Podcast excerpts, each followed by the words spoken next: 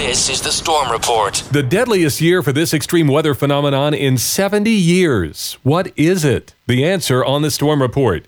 Ski season has been rough, and the Colorado Avalanche Information Center has said there have been 36 people die as a result of avalanches in the U.S. since the 18th of December. That ties the highest number of deaths since 1950, just over 70 years ago. Why the deadlier avalanche season? Well, there was an early season snowfall, followed by dry conditions. Scientists believe that created a weak layer buried underneath other layers of snow as winter progressed.